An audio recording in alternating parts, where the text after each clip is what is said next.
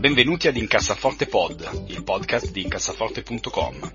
Carlo, Tommaso ed io cercheremo di aiutarvi ad avere una vita finanziariamente più serena ed equilibrata, evitando se possibile di spendere soldi in stupidaggini ed investendo i vostri risparmi in modo sensato. Incassaforte Pod, il podcast di diventare ricchi. Oh, un'ultima cosa, questo podcast ha solamente scopo informativo ed il contenuto non è da intendersi come sollecitazione all'acquisto o alla vendita dei prodotti finanziari discussi. Buon risparmio! Salve a tutti e bentornati ad una nuova puntata di Incassaforte Pod. Io sono Andrea Alfieri, con me c'è Tommaso De Benetti. Ciao a tutti. E Carlo Wood, non per le sue elezioni, ma in onore di Katie Wood, quella di ARC. Bravissimo, bravissimo. Ah, e, mh, questi ultimi giorni, non so se avete notato, la borsa sta facendo un po' di alti e bassi, c'è un po' di, c'è un po di, di, di fremiti, eh, per qualche indicatore tecnico e la borsa continua a toccare la famosa linea della 50 DMA, cioè la media, media mobile degli ultimi 50 giorni, è un termine tecnico, un indicatore tecnico che viene considerato come una barriera che se viene rotta in basso o in alto, quindi o in discesa o in salita, eh, viene considerato un indicatore di trend. Sono due o tre volte che le borse scendono fino a toccare questa linea della, della media mobile da 50 e poi rimbalzano eh, però diciamo che in termini tecnici Carlo si dice quando si testa la media mobile, no? Esatto, eh, esatto. Più questo avviene, eh, più diciamo, c'è il rischio che un giorno o l'altro questo, questo, questa barriera psicologica ehm, molli, insomma, cosa che, come diciamo sempre, ciascun investitore relativamente giovane di lungo corso dovrebbe sperare, qua le azioni sono tutte altissime, io sono molto annoiato da questa cosa, Ehm, non so se voi avete delle brevi considerazioni da fare anche su questo, se possiamo. Sì, diciamo che sono, sono considerazioni che guardano un po' il, gli andamenti tecnici di, di, breve periodo, quindi per l'investitore diciamo ideale di, di questo podcast eh, che investe col dollar cost averaging non gliene frega niente, però insomma è buono sapere che cos'è questa cosa quando la, la si legge in giro e ma, prenderla con, con la giusta importanza. Ecco. Sì, sì, esatto, esatto. In generale io direi questo non è certo il momento di affrettarsi a mettere tutti i vostri risparmi investendo, però come sempre non sappiamo cosa succederà nel breve periodo, quindi insomma eh, la soluzione migliore è sempre continuare ad investire con costanza, poi secondo me leggere ed informarsi, stare un po' aggiornati anche di queste piccole cose tecniche che magari non ci interessano dal punto di vista del nostro orizzonte temporale lunghissimo, però fa sempre bene perché io credo che e, in generale eh, informarsi sulle cose importanti sia sempre, sia sempre una cosa positiva. Ehm, comunque, insomma, eh, dopo appunto una, una, settimana un po' burrascosa per i mercati, noi partiamo con una mail che avevamo dimenticato del nostro amico Simone, ehm, anche lui eh, residente in Finlandia, Tommaso, anche lui compagno di, di Saune. Eh, sì, sì, sì, sì, assolutamente. È uno che ho visto nudo, mettiamola così. Questa informazione eh, non beh, è necessaria, beh, però. Perché se vai in sauna lo vedi, non è che. eh sì, sì, beh, certamente. Sì, sì. bene, bene. Allora. Salutiamo Simone e, e, sua moglie e i suoi bellissimi eh, figli e, o figlie. Ha due, due bambine? No? Due bambine, vero? Se mi ricordavo una bambina, non mi ricordavo l'altra.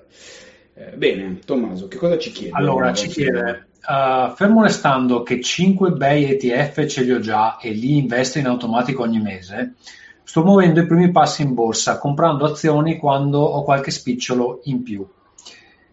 Negli ultimi due anni ho investito in aziende che mi piacciono e di cui mi fido, come ad esempio Apple, Spotify, Alibaba, Tesla, Carnival Corporation e Veolia. Tutte tranne una sono nettamente in positivo, quindi bene. La prima domanda è 1. Quando avrò altri soldi da investire in azioni, consigliate di comprare altre aziende o concentrarmi su massimo 10 aziende? Per gli ETF avete spesso consigliato pochi ma buoni. Uh, e per le azioni, io partirei da qua magari. Sì, sì, dai Tommaso, tu, tu cosa, come ti stai muovendo? Allora, io a questo punto, mi pare l'anno scorso ne avevo presa, avevo preso la prima, Ubisoft a questo punto sono a 7 aziende diverse perché così, un po' la, il brivido del rischio. Uh, posso dire quelle che, su cui ho investito io, uh, questi non sono consigli, sono solo cose che ho deciso di fare. Allora, appunto, una è Ubisoft che ha fatto benissimo fino adesso, adesso sta un po' boccheggiando, sta tornando a dei livelli più o meno come quando l'ho comprata. Uh, poi abbiamo uh, Suez Environment, che hai consigliato tu Andrea, che ha fatto benissimo quest'anno, perché era su del 30-40% penso. Poi c'è Spotify, banalmente perché mi piace Spotify e c'era nell'aria l'idea che si stessero, si stessero spostando. Se, se biascico poi ve lo, ve lo spiego, ve lo spiego nel, nei consigli. Um, si stesse spostando uh, sugli audiolibri, che secondo me è un mercato uh, che può tranquillamente sottrarre ad Audible. Dopodiché ho investito in Pfizer perché straordinariamente, nonostante sia un'azienda che uh, ha in mano un terzo del, dei vaccini mondiali, era in perdita e io ho deciso che era in perdita e compravo. Uh, poi ho preso Airbnb banalmente perché è un servizio in cui credo molto. Purtroppo, avendo ascoltato voi due, l'ho preso quando costava già più di quel che avrei voluto pagare. Uh, ho preso Unity Software perché è un software con cui lavoro, cioè lavora la gente con cui lavoro io e um, ha delle buone prospettive davanti a sé. Purtroppo in questo momento eh, sta prendendo una batosta e non riesco esattamente a spiegarmi il motivo. Infatti, se avessi dei soldi extra, penso li investirei perché è sotto del 24% rispetto a quando ho comprato io, che, era, che stava già scendendo. Quindi credo che sia uno di quei casi in cui uh, aveva fatto l'IPO che, che, aveva raddoppiato, triplicato e adesso sta tornando a dei livelli più accettabili. E poi l'ultimo è um, CRISPR Therapeutics, che è gente che fa, uh, che lavora con uh, l'mRNA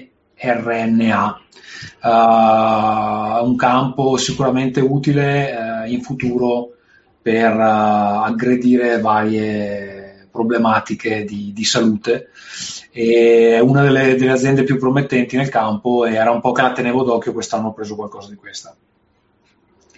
Comunque, per tornare alla domanda di Simone, allora io sto distribuendo in maniera da non puntare tutto su una o due poi a seconda di come vanno faccio delle valutazioni se continuare a comprare di, di, queste o provare qualcos'altro. In realtà io sono ancora in quella fase esploratoria dove provo un po' tutto, vedo come va, cerco di capire gli andamenti e poi a un certo punto credo mi fermerò. Però per il momento credo di essere dei tre, credo di essere quello che ha più titoli, più ETF, più tutto. Poco. No, no, beh, quello non, non, non lo so. E, ehm, secondo me, allora, per rispondere alla domanda di Simone, io quello che direi è, è allora, eh, sicuramente se vuoi comprare anche delle azioni, cosa che appunto ricordiamo sempre statisticamente non è una mossa vincente, ma lo facciamo tutti e tre noi, quindi voglio dire, eh, perché un po' uno vuole soddisfare il proprio ego. E, ehm, e, i miei consigli su, su, banalmente una numerica sono uno, non vale la pena comprarne 100.000 perché allora a quel punto compro un indice, non vale la pena comprarne neanche due perché altrimenti eh, hai troppa concentrazione. Una cosa da tenere in conto è il settore, nel senso che eh, spesso eh, settori, te- le aziende di un certo settore tendono a muoversi più o meno insieme, no? Gli ultimi dieci anni sono stati gli anni del tech, i dieci anni precedenti sono stati quelli degli energetici e quindi più o meno se voi negli ultimi dieci anni avete investito in Google, Apple, eh, Microsoft, Facebook, eh, cioè comunque sono andate su tutte più o meno uguali, più o meno tanto, ok? Quindi oltre al numero di aziende, cioè tu sei più diversificato se compri 5 azioni, una tecnologica, una energetica, una utility, una banca e un industriale, per dire che sono un po' alcune delle categorie classiche, piuttosto che non se ne compri 10, ma magari tutte nello stesso campo, no? Quindi io vedo ad esempio che tu hai Apple, Spotify, Alibaba, eh, più Tesla che viene in qualche modo per ragioni molto misteriose eh, considerata una tech company nonostante sia una pessima produttrice di macchine eh, che è una cosa super capital intensive quindi assolutamente con nessuna delle cose positive delle varie aziende tech Eh, quindi insomma sei, sei, molto concentrato in termini di eh, canale, diciamo, no? quindi da tenere conto anche, anche questo. Eh, Carlo, tu hai qualche consiglio specifico sulla, sì, sulla um, sulla numerica c'è un sacco di teoria economica. Diciamo che una tesi abbastanza accreditata è che il portafoglio ideale sia, compo- sia composto da circa una trentina di titoli, quindi non 3 o 4, ma neanche 50 o 60. Eh, ovviamente vuol dire tutto e nulla perché con la trentina di titoli innanzitutto devono essere comprati tra virgolette bene, quindi con, con un prezzo se non altro giusto, se non, se non quando sono sottovalutati, e devono essere aziende che hanno comunque delle, delle buone prospettive di, di, crescita, almeno per quello che è l'interesse dell'investitore di lungo periodo. Uh, d'altro lato, ovviamente, è importante anche diversificare quei 30 titoli, perché, come diceva Andrea, 30 titoli tutti dello stesso settore vogliono dire poco, poco o nulla. No? Uh, poi è chiaro che quello della diversificazione è sempre un tema che si può declinare in decine e decine di, di modi diversi. L'importante appunto è mantenere una regola generale che è quella della diversificazione e, e, e del comprare bene se si vuole andare nelle, nelle singole azioni. Sicuramente se si vuole uh, semplificare ancora di più questo discorso, oggi ci sono gli ETF indice, quindi come abbiamo detto tante volte allora magari bastano veramente 3, 4, 5 ETF al massimo per avere un, uh, un portafoglio ben, ben, diversificato. Per quanto riguarda quali azioni piacciono, a me piacciono quelle che costano poco tendenzialmente e generalmente siccome sono sempre un po' fifone e timoroso di fare dei grandi acquisti, di solito mi muovo sempre eh, verso, verso, azioni di settori un po' tradizionali, quindi la chimica, il petrolio, il farmaceutico, eh, quindi cose molto noiose di, di, questo tipo che però generalmente eh, hanno un andamento abbastanza ciclico se guardiamo lo storico, quindi bene o male se guardiamo il titolo di una grande banca, una grande assicurazione, una grande chimica, so più o meno quando stanno costando poco o quando stanno costando tanto, con, con, un certo margine di approssimazione, e mi danno tendenzialmente un dividendo stabile, così non devo neanche stare lì a preoccuparmi di ribilanciare il portafoglio, perché se, se un titolo non dà dividendo, naturalmente dopo un po' si può capitalizzare se è costretto a venderne una parte. No? Uh, quindi questa qua è un po' la mia, la mia impostazione. Sì, eh, io, allora, io ho un buon numero di, azio- di azioni singole, adesso così le, le, stavo più o meno contando, ma direi un, tra una quindicina e una ventina. E, ehm, da tenere in conto, Simone, io investo con regolarità dal 2005, mi sembra, 2006 forse, non lo so, quando all'epoca in Europa praticamente gli ETF indice non esistevano no? o erano praticamente sconosciuti, quindi diciamo che è una cosa che io ho, ho, iniziato, ho iniziato, a fare quando non c'era eh, questa alternativa. Eh, io in modo simile a quello che dice Carlo eh, tendo ad avere una, una grande preferenza eh, per azioni eh, diciamo che stanno in campi piuttosto cioè dove, dove è semplice capire qual è il loro vantaggio competitivo, come guadagnano soldi, eccetera. No? Faccio esempio, i miei ultimi acquisti adesso a marzo io ne ho approfittato per aggiungere un po' di titoli americani che non avevo e ho comprato Disney che quindi vabbè sappiamo tutti che cosa fanno. I signori di Disney hanno dei da crociera che non vanno molto bene hanno dei parchi a tema che non vanno molto bene hanno dei franchise che vanno molto bene e hanno adesso un servizio in streaming che va benissimo Ehm, un'altra azione che ho comprato sempre a marzo è Aflac, che è un, un'azienda assicurativa americana, quindi una cosa molto, molto banale. Ehm, e recentemente ho comprato un'azienda inglese che si chiama Reckitt Benckiser, che probabilmente a molta gente non dirà nulla. Sono i produttori dei preservativi Durex, del, dei disinfettanti Lysol o Lysol che dir si voglia, e di un sacco di altri marchi che mh, la gente ha in casa. Quindi cose veramente no- noiose, semplici. Eh, in questo momento storico, allora, in questo momento storico, secondo me, faccio un piccolo, una piccola tangente e, e, e premetto che finora e questa mia analisi è stata assolutamente sbagliata, eh? quindi assolutamente eh, te, prendete questo per quello che vale. Ehm, questo eh, momento storico di tassi bassi e di grandi emissioni di denaro ha fatto sì che avere tanto debito costi poco. No? Quindi tante aziende si sono indebitate in modo intelligente e altre aziende invece si sono indebitate in modo stupido. E cioè ci sono ad oggi tantissime aziende, non faccio nomi ma potete immaginare, che hanno grandissime quantità di debito e che generano pochi profitti.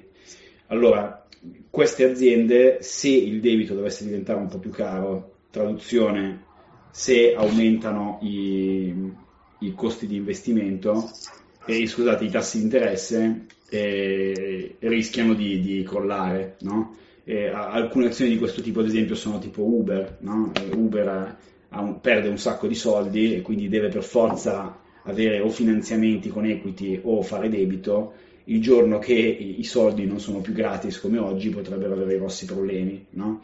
Quindi io ad oggi ten- tendo a, a, favorire aziende che guadagnano soldi e ehm, che hanno bassi livelli di debito.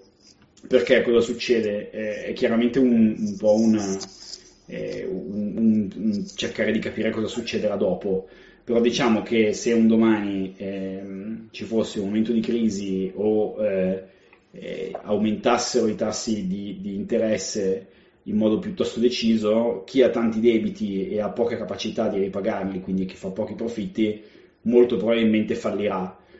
Quando tante aziende falliscono, solitamente chi rimane ha modo di acquisire posizioni più dominanti e solitamente in una situazione del genere chi rimane sono quelli che hanno pochi debiti e guadagnano tanti soldi oggi. Quindi questo è un po' il mio, mio concetto, il mio tema generale, quindi io ad oggi evito, cosa che, ribadisco, mi ha penalizzato negli ultimi due o tre anni, eh, azioni che non guadagnano soldi, quindi niente Uber, niente Tesla, niente cose di questo genere, e cerco di evitare aziende che hanno elevatissimi livelli di, di debito.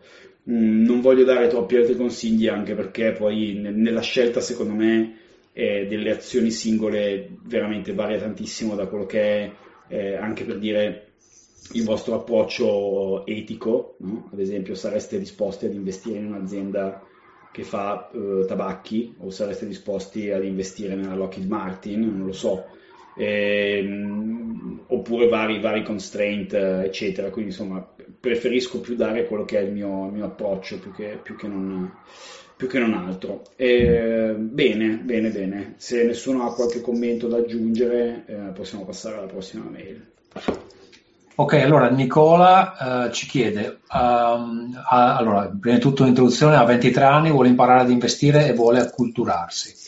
Ci chiede, attualmente sto concludendo la mia laurea magistrale in chimica e ora come ora sono in dubbio se iniziare la laurea in economia presso l'università oppure studiare per conto mio la finanza, economia, eccetera perché vorrei nella mia vita avere più attivi e non solo l'attivo dello stipendio e solo recentemente ho appreso quanto sia importante la finanza barra gestione del proprio denaro. Cosa ne pensate? Ma eh, provo io. Eh, se si tratta solo di gestire il proprio denaro da, da investitore privato, non ti serve assolutamente una, una laurea in economia. Uh, se ti interessa l'argomento, magari dare un programma di, di, universitario con i testi d'esame e magari leggiti uh, qualche, non so, un testo sul marketing per capire quando vuoi vai a guardare un'azienda quali sono le, le, le politiche di marketing che fa e cercare di capirci qualcosa in più, magari un testo di base di finanza per capire più o meno la BC, ma è già tantissimo rispetto al, al 99% della popolazione mondiale. In realtà se sai fare le somme e non fai grandi cazzate e compri ETF in automatico, ottieni probabilmente lo stesso risultato di eh, me che sono laureato in economia, quindi assolutamente vai avanti con la laurea in chimica e anzi inizia a, a, guadagnare con la laurea in chimica che tra l'altro è una di quelle più ricercate in questo momento al mondo e meglio pagate, quindi hai preso la strada giusta.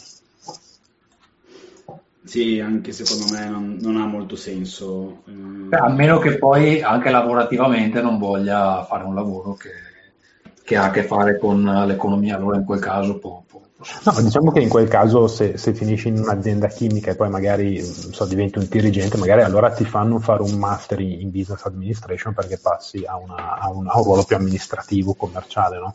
Però credo sia sufficiente sì, ma, quello. Poi. Sì, ma poi diciamo che specificamente eh, se uno vuole lavorare in quello che è il campo degli investimenti, e bisogna andare a lavorare in una banca, eh, quindi puoi lavorare o come trader, che è un lavoro molto remunerativo, molto stressante e secondo me anche un po' alienante, ma c'è, ho anche un amico che lo fa con grande successo, ehm, altrimenti potreste lavorare nel, nell'M&A, cioè eh, merger and acquisition, cioè fare, fare deals diciamo, di acquisizioni e cose di questo genere, o potreste fare insomma magari il, financial plan, tutta una serie di lavori che però onestamente Nicola, se tu hai già iniziato una laurea in chimica, cioè sono lavori che sono interessanti se vai a farli in una banca top, no? Se vai a farli adesso in Italia dovresti puntare almeno a Unicredit, Intesa, Mediobanca, se non Mediobanca, se, se non ovviamente le, le, le americane o qualcosa del genere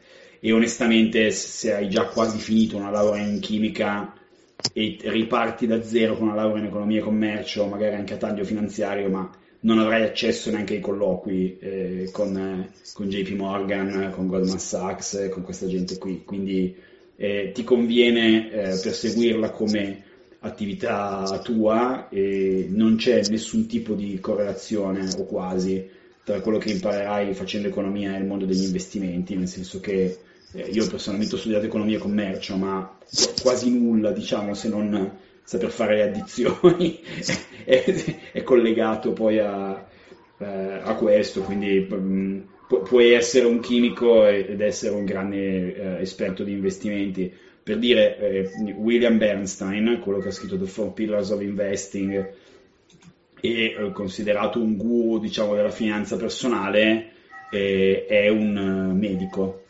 eh, di, di, di, di, carriera, di formazione, quindi assolutamente sono, sono, cose che puoi imparare da solo se hai, se hai, la passione, anche perché non sono cose che sono time sensitive, cioè è una carriera in cui il tempo è dalla tua parte, no? cioè non è il calciatore che ha 35 anni e la tua carriera finisce, è una cosa che di solito il tempo è dalla tua parte, hai 23 anni, se inizi a interessartene adesso, verso i 50 ci capirai qualcosa. Quindi immaginati io che ho iniziato a 26, eh, ne ho 40 e quindi non ci capisco una sega. Bene. Ehm, se non avete altro da suggerire passiamo ai consigli della settimana, cosa dite? Sì. Dai, molto bene. Tommaso, tu che cosa Vado io. Allora, eh, prima dicevo Sebbiascico, uh, mi perdonerete, come diceva il Papa, eh, perché eh, recentemente mi sono fatto installare in bocca una roba che si chiama Invisalign. Allora, io ultimamente è un po' che di notte digrigno i denti, quindi soffro di quello che si chiama bruxismo, che è un problema abbastanza grave perché non solo ti consuma i denti, è dovuto allo stress, principalmente, quindi sono una persona poco serena. Ehm, non solo ti consuma i denti sul lungo periodo, non immaginatemi come uno che si fa di met, però cioè, mh, si, si, vede proprio fisicamente che i denti sono usurati in alcune parti. Um, e eh, non solo ti consuma i denti, ma ti crea anche tutta una serie di problemi tipo tensione al collo. Mi dicono addirittura che se diventa grave ti può causare dei danni alla spina dorsale, quindi diventa una roba abbastanza brutta. Uh, e quindi eh, esistono un paio di soluzioni per uh, risolvere questa questione. Una di comprarsi un bite, che è praticamente una specie di paradenti che si usa durante la notte, che ti impedisce di fare questa cosa involontariamente.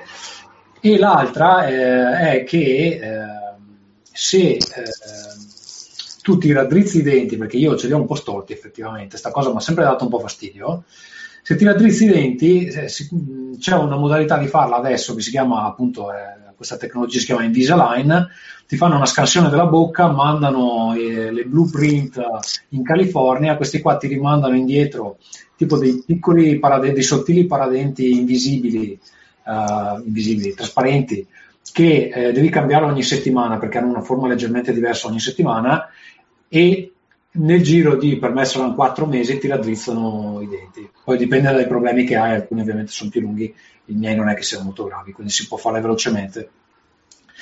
E uh, il discorso è che uh, praticamente questa cosa va a sostituire anche il bite notturno perché sono di plastica, quindi non posso macinarmi i denti neanche volendo Solo che eh, il discorso è che li devi tenere su 22 ore al giorno, li puoi togliere solo per mangiare.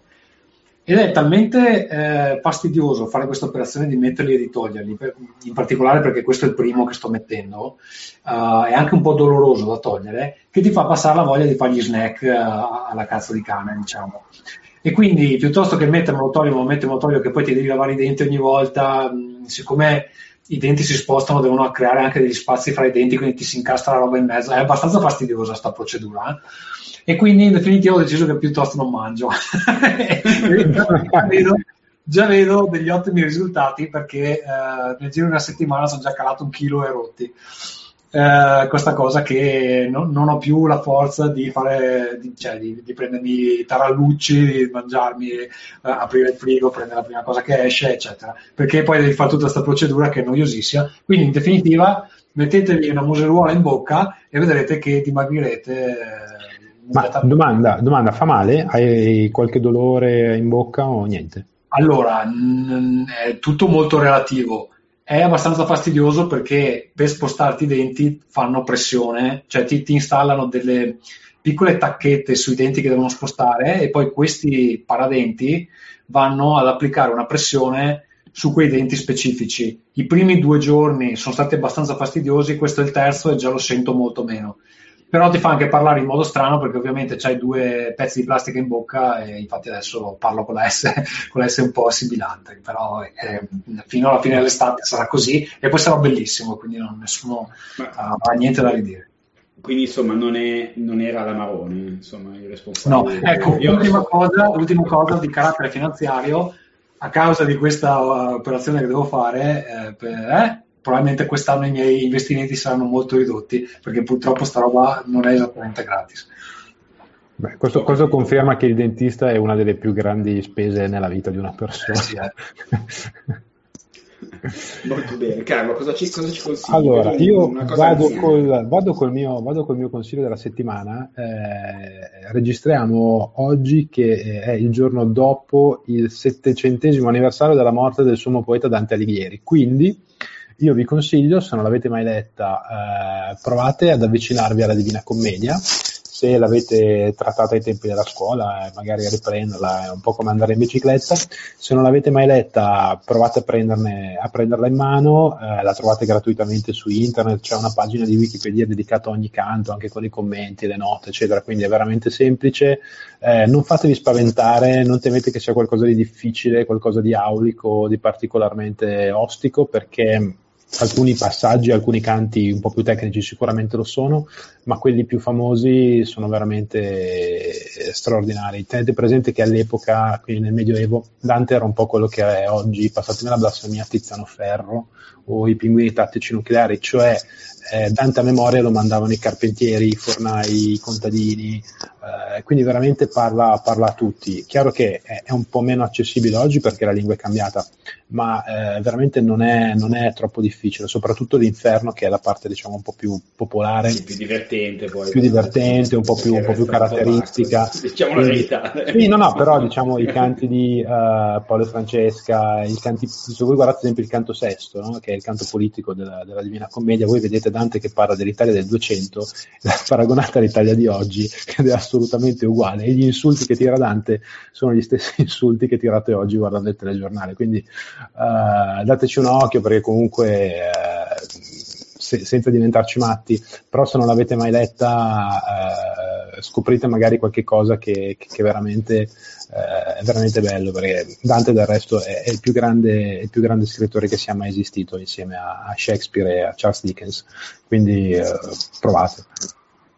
Mamma mia, io dopo questo consiglio di Carlo eh, cioè, è bello avere una persona colta nel podcast, vero Tommaso? Possiamo, possiamo dire. O, o, che finge di esserlo, perché in realtà è tutta una cosa per piacere alle ragazze all'ascolto, che sono due. Eh, forse eh. esatto, forse sei un fraudster come sono esatto. i giapponesi. Guarda che anch'io alle superiori ho dovuto imparare de, de, delle parti della Divina Commedia. Mi, mi, ricordo Caron Dimonio dagli occhi bravo, di Bravo. bravo. Esatto, e poi, eh, e poi, non mi ricordo più un cazzo, però quella, quella cosa lì del Caron Dimonio me la ricordo. Quindi insomma, magari Carlo è coltissimo, magari è un fraudster, dicevo, come, come, i giapponesi, che sono i più grandi, salutiamo tutti i giapponesi all'ascolto, sono i più grandi fraudster al mondo, sono riusciti a convincere tutto il mondo che sono un paese di gente seria, onesta e grande lavoratrice, Eh, e io in onore del nostro amico Pierre, eh, io consiglio quest'oggi eh, il meraviglioso, stupendo Densha de Go, eh, che per i più nerd, che i più nerd di voi probabilmente conosceranno, è sostanzialmente un gioco disponibile solo in giapponese, quindi eh, dovrete divertirvi a tradurre delle rune eh, facendo anche trial and error proprio soltanto per il menu, no? quindi non riuscirete bene a capire come avanzare se non schiacciando furiosamente dei tasti, ma è un gioco di guidare treni, nel senso che eh, vi mette nei panni di un conducente dei treni, l'ultima versione per PS4 ehm, è incentrata, se non ricordo male, sulla Yamanote, che è un'importante linea eh, diciamo, di, di, di, light rail eh, giapponese di Tokyo, eh, che è diciamo, una delle linee principe della, della, della metro di Tokyo. E praticamente è esattamente c'è un gioco di guidare treni, cioè dovete, dovete, guidare il treno, dovete quindi arrivare in orario, dovete trattandosi di Giappone, dovete fermarvi esattamente a un millimetro no? eh, al centimetro giusto, eh, cioè non con i nostri treni che si fermano un po' dove cazzo vogliono, dovete arrivare in orario, dovete schiacciare il clacson, insomma tutta una serie di cose molto divertenti, ci sono anche delle icone bizzarre che quindi vi danno, vi danno dei premi molto puffosi se fate le cose, le cose un, nel modo giusto e devo dire che è ipnoticamente rilassante come cosa, io ci ho giocato ed ha, ed ha un qualcosa di estremamente soddisfacente, se siete appassionati di Giappone impazzirete eh, perché eh, riconoscerete, cioè le fermate di Tokyo sono esattamente identiche a, a come sono nella realtà, quindi c'è, ovviamente c'è una cura per il dettaglio assoluta, eh, diciamo che non è un gioco difficile se non lo giocate a livello hard, eh, ed è mo- molto rilassante e potete sem- sentirvi anche voi un ferro tranviere che credo sia un po' il sogno di grandi, di grandi epicini. Tommaso e Carlo, voi che siete degli ex nerd quantomeno, l'avete mai giocato Danger the Go? No, perché secondo me è, anche, è troppo estremo anche per, uh, per, per, per i miei standard. Uh, io no, l'avevo, l'avevo, provato, poi non l'ho giocato, ma mi sarebbe piaciuto recuperare il, il controller perché eh, oltre a potersi giocare con il, il, joypad normale c'è anche proprio il controller tipo plancia del treno. No? Allora così, siccome io sono un appassionato un po' di controller strani e bislacchi, mi piacerebbe provarlo. Beh sì, questo controller tra l'altro appunto il nostro amico eh, ce lo ha eh, ed è tipo grande come una, una piastra di ghisa di, di, un metro più o meno di lunghezza, è molto, è molto bello anche da vedere, un, un, oggetto stupendo, poi in realtà è molto più pratico giocarlo col pad perché, perché è più semplice ma, ma, è molto bello, sto pensando in una mossa finanziariamente irresponsabile di comprarmi questo gioco che poi presumibilmente appunto non riuscirò a giocare perché non riuscirò a navigare nei menu in quanto c'è solo in giapponese eh, strettissimo. Tommaso, tu hai un bel progetto in arrivo. Sì, allora stiamo per entrare, vi romperemo le palle ogni puntata adesso questa cosa perché per un mese abbondante stiamo per entrare nel mese caldo, nel senso che il 5 aprile arriva la prima demo, si chiama un quick start, si chiama, vi permette un, un documento di una trentina di pagine che vi permette sia di avere una, uh, un assaggio del progetto, sia di uh, fare una partita completa. Eh, il gioco si chiama Broken Tales, eh, ho avuto già modo di mostrarlo ad alcuni podcast del, del settore, sono arrivate delle, delle ottime parole eh, proprio oggi da, da, uno dei più grossi, eh, insomma il progetto promette bene, adesso stiamo raccogliendo interesse per la campagna Kickstarter che partirà all'inizio di maggio e adesso praticamente tutto il mio tempo libero è devoluto a sta cosa purtroppo. Però bisogna pompare perché ovviamente meglio ci prepariamo meglio poi possiamo fare quando, quando parte la campagna. E trovate tutte le informazioni. Allora diciamo la campagna la trovate all'indirizzo bit.ly slash broken-tales uh, poi se volete dettagli su come scaricare il quick start eccetera banalmente seguitemi su Twitter e sicuramente eh, posterò tutti i link che vi servono, comunque chiedetemi e, e faremo in modo di, di, linkarlo. Poi magari quando la campagna online eh, ne approfitterò ulteriormente per chiedere anche a Andrea di, di postare i link quando vuole. Molto molto bene, eh, direi avete, caro tu hai qualcosa da suggerirci o consigliare? No, per questa settimana no. Molto bene, allora direi che eh, possiamo salutare tutti. Eh, io sono Andrea Alfieri, ringrazio molto Tommaso De Benetti e Broken Tales. Sì, ciao a tutti, mi trovate eh, su Twitter a, a @tdebenetti e il nostro grande Carlo Wood. Ciao a tutti. Ciao a tutti.